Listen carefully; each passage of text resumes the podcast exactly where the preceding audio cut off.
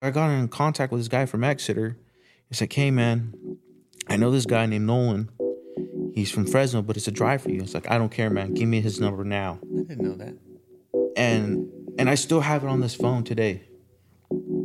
Like I have everything when I started treatment. I have everything on the phone. And I called you and um, you didn't answer. And I was like, oh man. But I mean now I understand why, because you're busy. And you had called me back within an hour. And Good. still Thank goodness. Welcome to Into Action, brought to you by Touchstone Recovery Center. This episode, we're speaking to Juan Magana. Juan is a, an alumni of Touchstone. Um, he's a man in recovery. He's becoming a pretty good friend of mine. Um, it's it's been a pleasure getting to see the progress that he's made over the last year or so. Um, yeah, it's it's it's cool to see when people come into the program and how quickly they grow and how quickly they like find themselves. You know, it's so so getting to know Juan has, has been really fun. Um, yeah, welcome Juan. How you doing, man? I'm doing good, Nolan. And yourself? I'm good. I'm good. So tell me a little bit about like when you were younger and y- you obviously like most of us when we're growing up we we see alcoholism, we have addiction in our family. Um, a lot of us struggle when we're young. Did- Is any of that true for you? Uh it was mostly seeing my father. He was he drank a lot. Yeah. But he um slowly uh by the years he started slowing down and stopped drinking. And I kind of seen that a little bit, but I'm not gonna say my addiction took up took upon on what he did. Sure.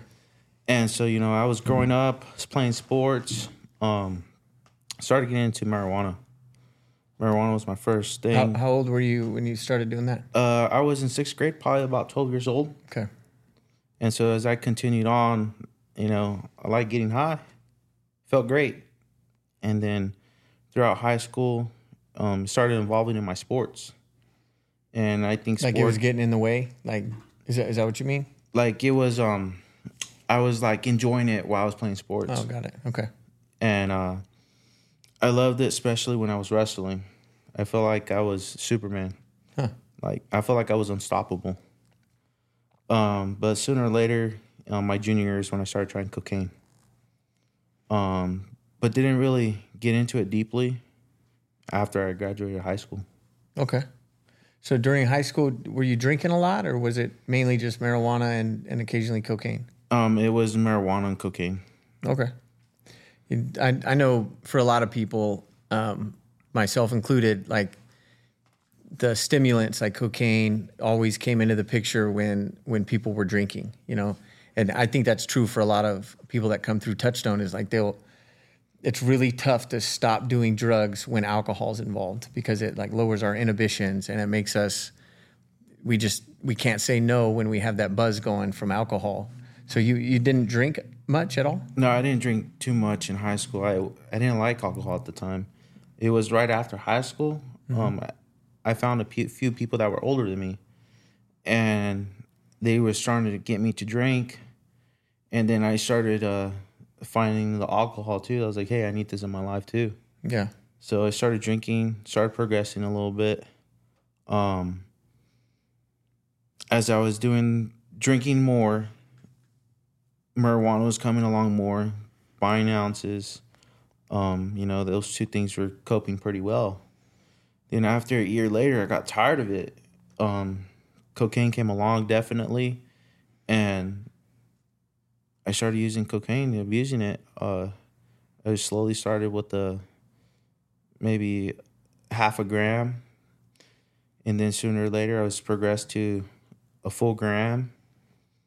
And then as times was coming, it was just like once or twice a day, and then it continued to grow. It progressed even more. I started going up to an eight ball.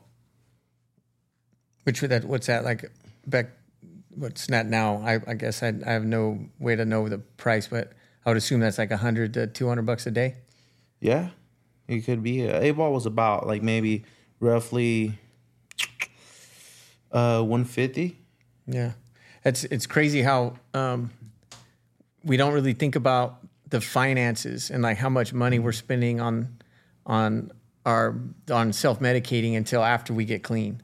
I, I know when I stopped, actually, I think while I was in treatment, at one point they made us do a list of like do a financial ledger of all the money we've ever spent on drugs or alcohol. And I, at the at that time, I was like twenty. I think I was twenty four, maybe twenty mm-hmm. So I was I was young. I, I had been using for like five, six years.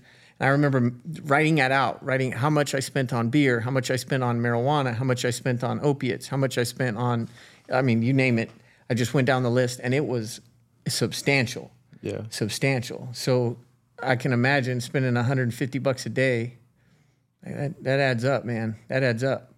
And then you, what's, what really gets me is when a person is wanting to stop and wanting to come to treatment or wanting to get a therapist or wanting to get medical insurance so they can go to treatment like all of a sudden you can't come up with that 150 bucks a day all of a sudden. You know mm-hmm. when we did that for years in some cases. Like we figured it out. We figured out a way to stay high. How come we can't try that hard to figure out a way to, to stay clean and to get sober. It's something i think about a lot but um, so how long were you using on a daily basis? So as like you said, it, um, it was expensive, and not to mention like you've been sober for a while, prices went up because of COVID. yeah. As you know, you're speaking of prices. I mean, it went up to like two twenty, and you know, so during covid drug prices went up. Yes, wow. That's i did not know that. Yeah, definitely. huh Um, I mean, but as you were saying too, um, I was started using, you know, like I said, an eight ball. Then it started getting to a point I was using at least three or four times a week, but using an eight ball or plus. And you know, it was starting to get a bad, real bad in maybe what in 2020 to uh no no no I take that back. It was 2017 to 2021 is for four years for four years, five years, I was going pretty bad. And, you know, as I was going, I was like, dude, I need a life change. I'm tired of using cocaine. So, you know, I thought the greatest way to get rid of it was finding a girlfriend. And it happened about almost a year. Found one, went away for a year. What do you mean you stopped using I stopped using cocaine, only drank alcohol. was it like you got away from that circle you were running in and just hung out with her Yeah. yeah So I ran away from that circle, ran away from those people that I was using with, and I stuck with her. But now going back, you know, alcohol started becoming an issue. I was drinking more, it was progressing. Um, I was not getting things done around the house. So then sooner or later, we were close we were together for a year. Um, I got right back on. Fast. And this time, just stopping for a year, my dopamine grew, grew so fast. Like, I started losing stuff. I couldn't pay for my bills. I was starting to run late on my rent. Just all kinds of things I couldn't afford no more. yeah Um, I was stealing money. You know, It- using cocaine like that on a on a daily basis um, i mean i use my share of it i don't think i might have done it a few days in a row on, on an occasion but using it on a daily basis like that for a long time did you have um, negative health effects like what did you have any side effects that you noticed like nosebleeds I mean, yes, there, there uh, has to be It was there was something it does. nosebleeds. Yeah. Definitely nosebleeds. did you lose a lot of weight I was losing weight. Um, it's, it's a big factor. I was going to work still, but I would get like three or four hours of sleep.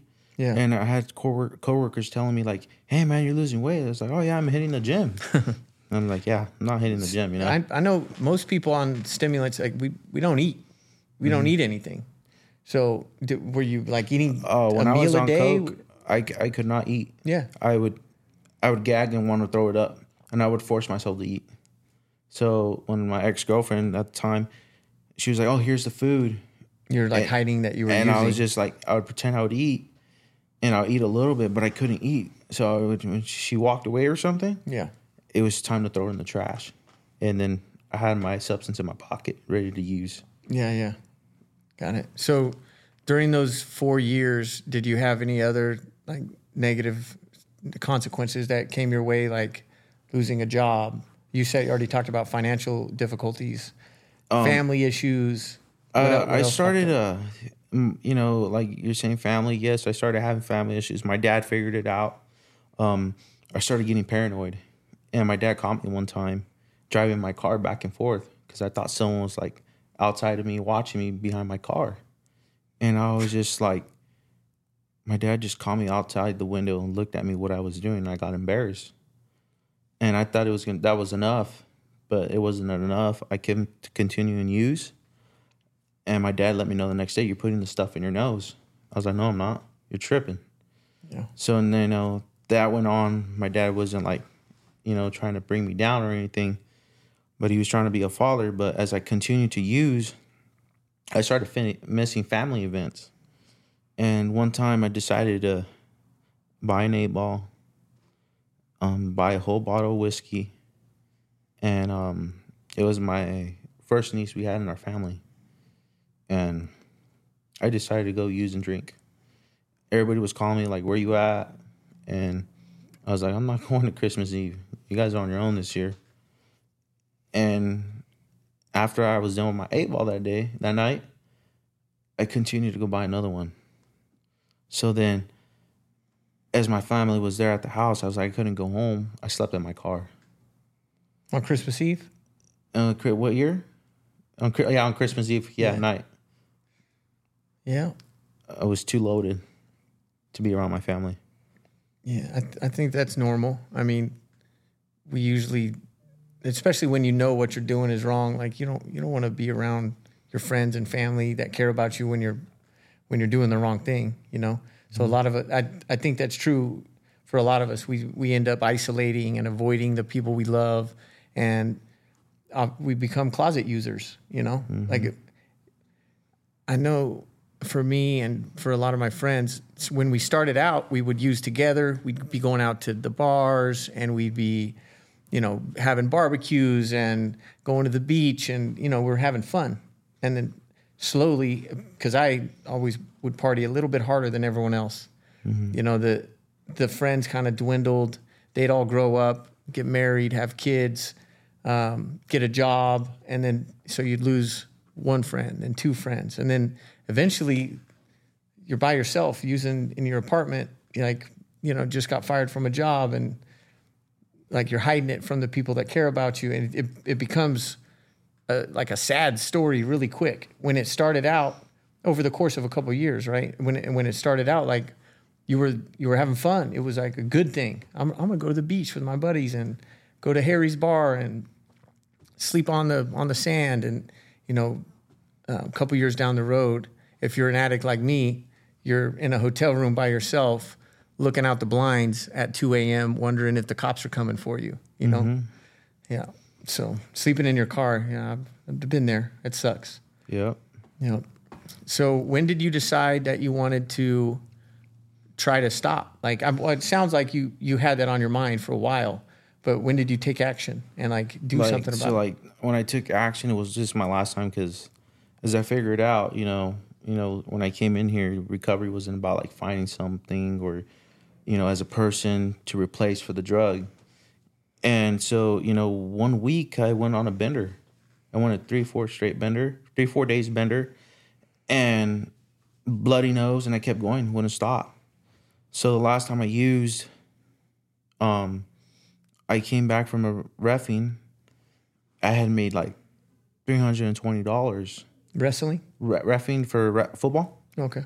and and I had this young kid with me, and he's like, "Hey man, let's go make a run and and sell these carts." And I was like, "Yeah." He's like, "I'll give you eighty bucks for gas, and I'll buy you food." And I was like, "All right, right on, you got it." Well, I don't know what he want to go do. You think he want to go take an opiate? He came back fucked up. Well, he left another three hundred and twenty dollars around there, maybe around there. I'm not saying, but it was more than three hundred. And so I ended up with like almost seven hundred dollars that day, and it was my last day, and I was um wanted to go buy, and I was supposed to go eat at Denny's with my ex girlfriend, and instead she was like, I thought you were gonna be in bed, blah blah blah, and I was just like, uh, no, I couldn't sleep and blah blah. No, it was just Your I- priority shifted. You went and bought more Coke. yeah.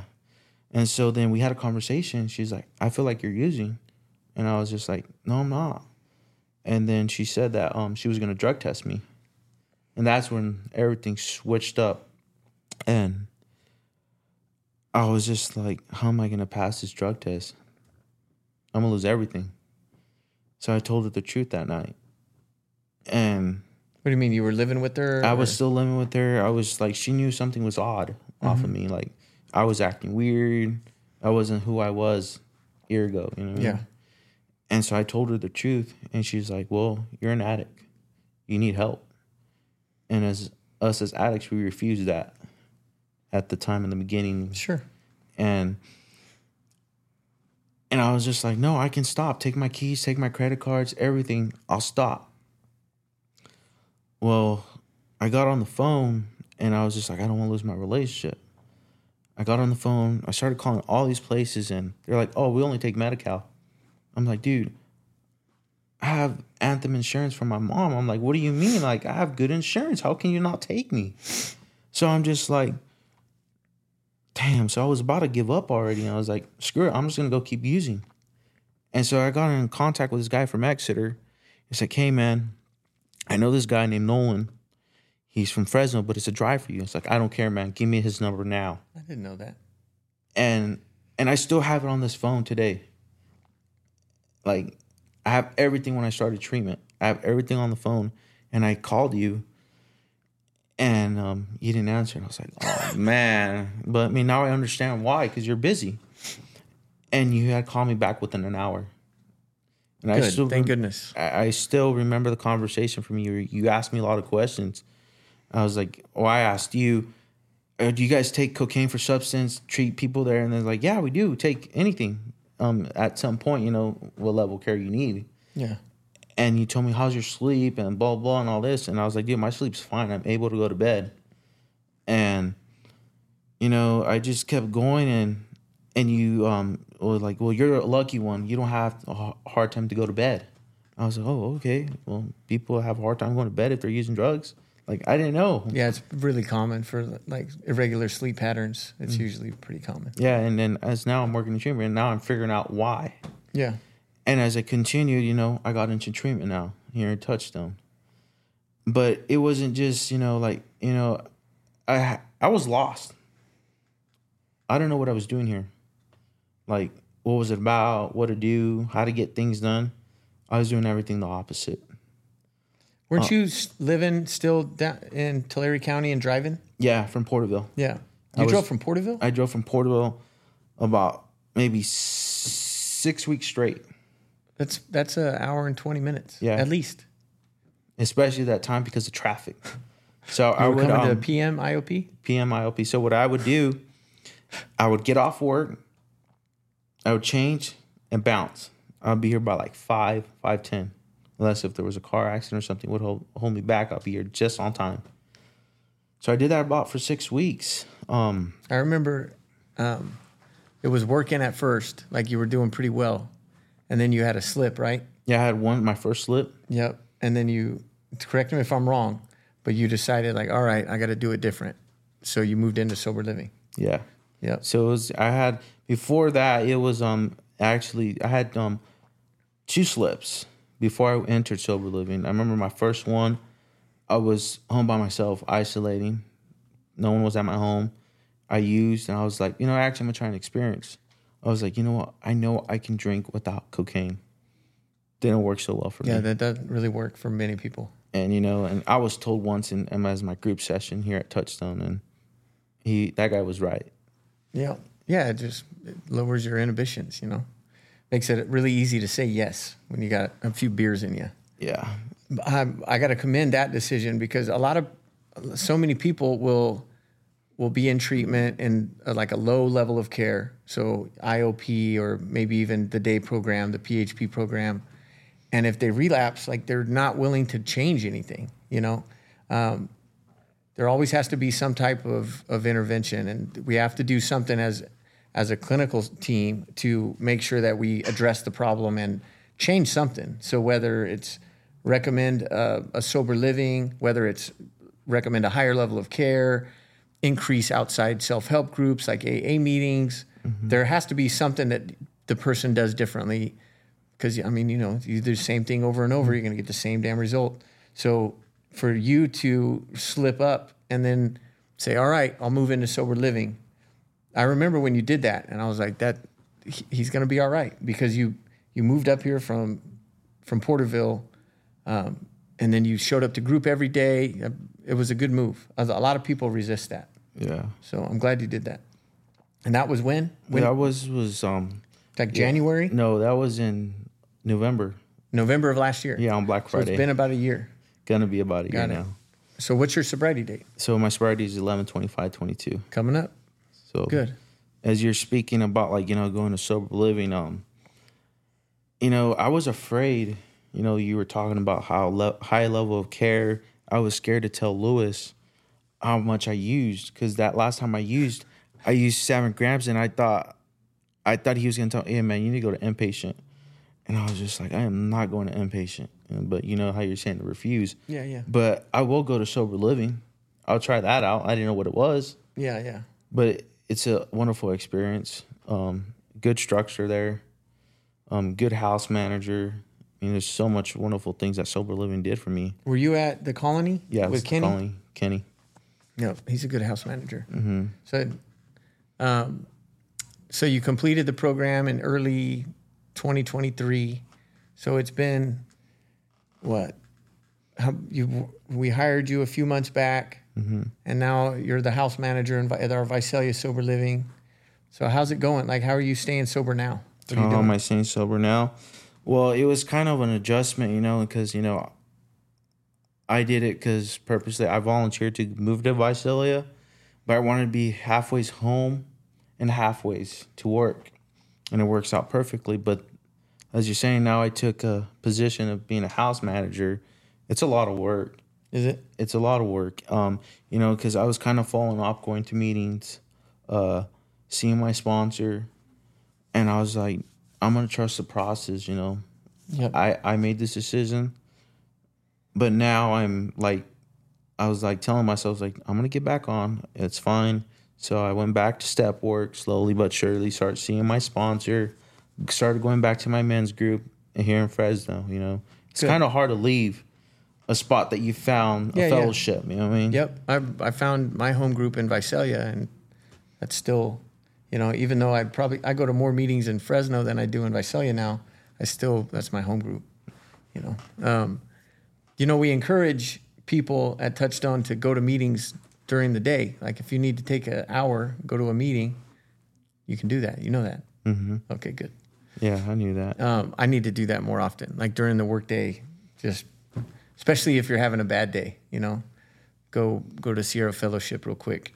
It's a trip when we go now, as opposed to like two years ago. I would go and I might see a Touchstone client, maybe, but like now when we go, we you always see at least three or four every time I go to a meeting. Um, the last one I went to, there was probably eight Touchstone clients and alumni that were there. It's pretty neat. Yeah. So, as the house manager in at the Visalia Sober Living, um, has it has it been tough seeing people like you know or people that just come in relapse? Is that is that hard or Well, I can't really say much on that because I haven't had a relapse in the house yet. you had one right off the bat? Oh yeah, yeah. I, You you're right though. You haven't had many. It's it's only been what four months. So yeah, you- four months there. That's pretty good, though. You know, to only have one in four months. That's pretty good. You must be doing something right. yeah. Um, do you like being the house manager? Oh, I love being the house manager. It keeps me on my toes, you know, because as I learned being with Kenny, um, you guys come check the houses, and you know, and we want to make those houses as beautiful as possible. And you know, last night we had a house meeting. I came in, and you know, I'm not gonna come in with the anger. You know, I was a little bit upset and mad, but I went in my room and processed it. You know, learns how to show love and tolerance, as I learned from Lewis. Um, you know, like I was mad. I wanted to ring them. I was like, you know what, guys? Uh, we had our meeting. I was like, hey guys, I'm seeing this. Let's fix it. You know, let's just fix the little things and we'll be fine. The only problem we have is in our kitchen. We had dishes in there. We had stuff on the counter, and I was like, hey man, we just need to fix this. Be better on our chores, and we'll be fine. That's all I asked for. Yeah, that's a good move. Like having when you're in a sober living, you know, you're living with at, at your house. There's seven guys. It a lot of them there's eight. So a couple of them there's ten, and you know, leaving having little messes. It's kind of sounds stupid, but having little messes here and there, it, it really bugs people. And people are paying their rent. Like you, you know, it's their house. So to keep it clean and to, and to have like structure and rules, it, it's important. I think also because um, have, do you make the guys read that that book, Make Your Bed? Oh no, I don't. No, have you read it? No, I have never probably heard of that book in my life. Okay, you should read it. I bought one for every sober living, but maybe I didn't pr- take one down to Visalia yet. But it's it's basically just says like how important it is to start your day the right way. So like you make up, you wake up, you make your bed, you have a routine, you do the little things, starting with making your bed when you get up in the morning. You know I, why that's important. It sounds stupid, and for years I didn't do it, but like I, I know how important that is now because you you wake up, you have this, you you have like guidelines to to the way you want to live your life. I want my bed, I want my bedroom to look nice. I want to show up to work on time. I want to stay sober. Like there's things you have to do to make to achieve those goals. Pretty damn easy one is to make your damn bed when you wake up. But anyway, you you should have all the guys. You know what you should do is when a one of the guys at the house doesn't make their bed, make them read the book. It's their pun- and then give you a book report. Yeah, I should. Yeah. But it's it's a good point what you're bringing up about the bed. Um, I watched a video one time. This guy was from the military. I couldn't remember exact words, but I do remember at the end. And you were kind of saying if you're having a bad day, make your bed. But at the end of the day, you get to go back to a happy place that you made your bed. Yeah, that makes sense. Well, thanks for coming on, man. Um, I've got one more question for you, though. So, what would you tell somebody that's struggling, somebody that that needs help, um, that's out there still using? What would you tell them? Give them, give them some advice. So if I were to give somebody advice, I would just like, hey man, you need some help, you know, but you gotta take the suggestions. Whatever they tell you, do. Cause it does work. But a lot of people think, and I, I would tell them as well, is just, you know, just going to treatment is just not where you're gonna get fixed. There's a aftermath after that. You know, you gotta go to meetings, you gotta go to um, do step work, and it helps people out and you see the change in them. So if I, if my biggest thing that I learned, whatever I tell you and take the suggestions, just do it. It's gonna help you on the long run, because that's what's happened for me, and and my biggest suggestion was sober living. That's one big key.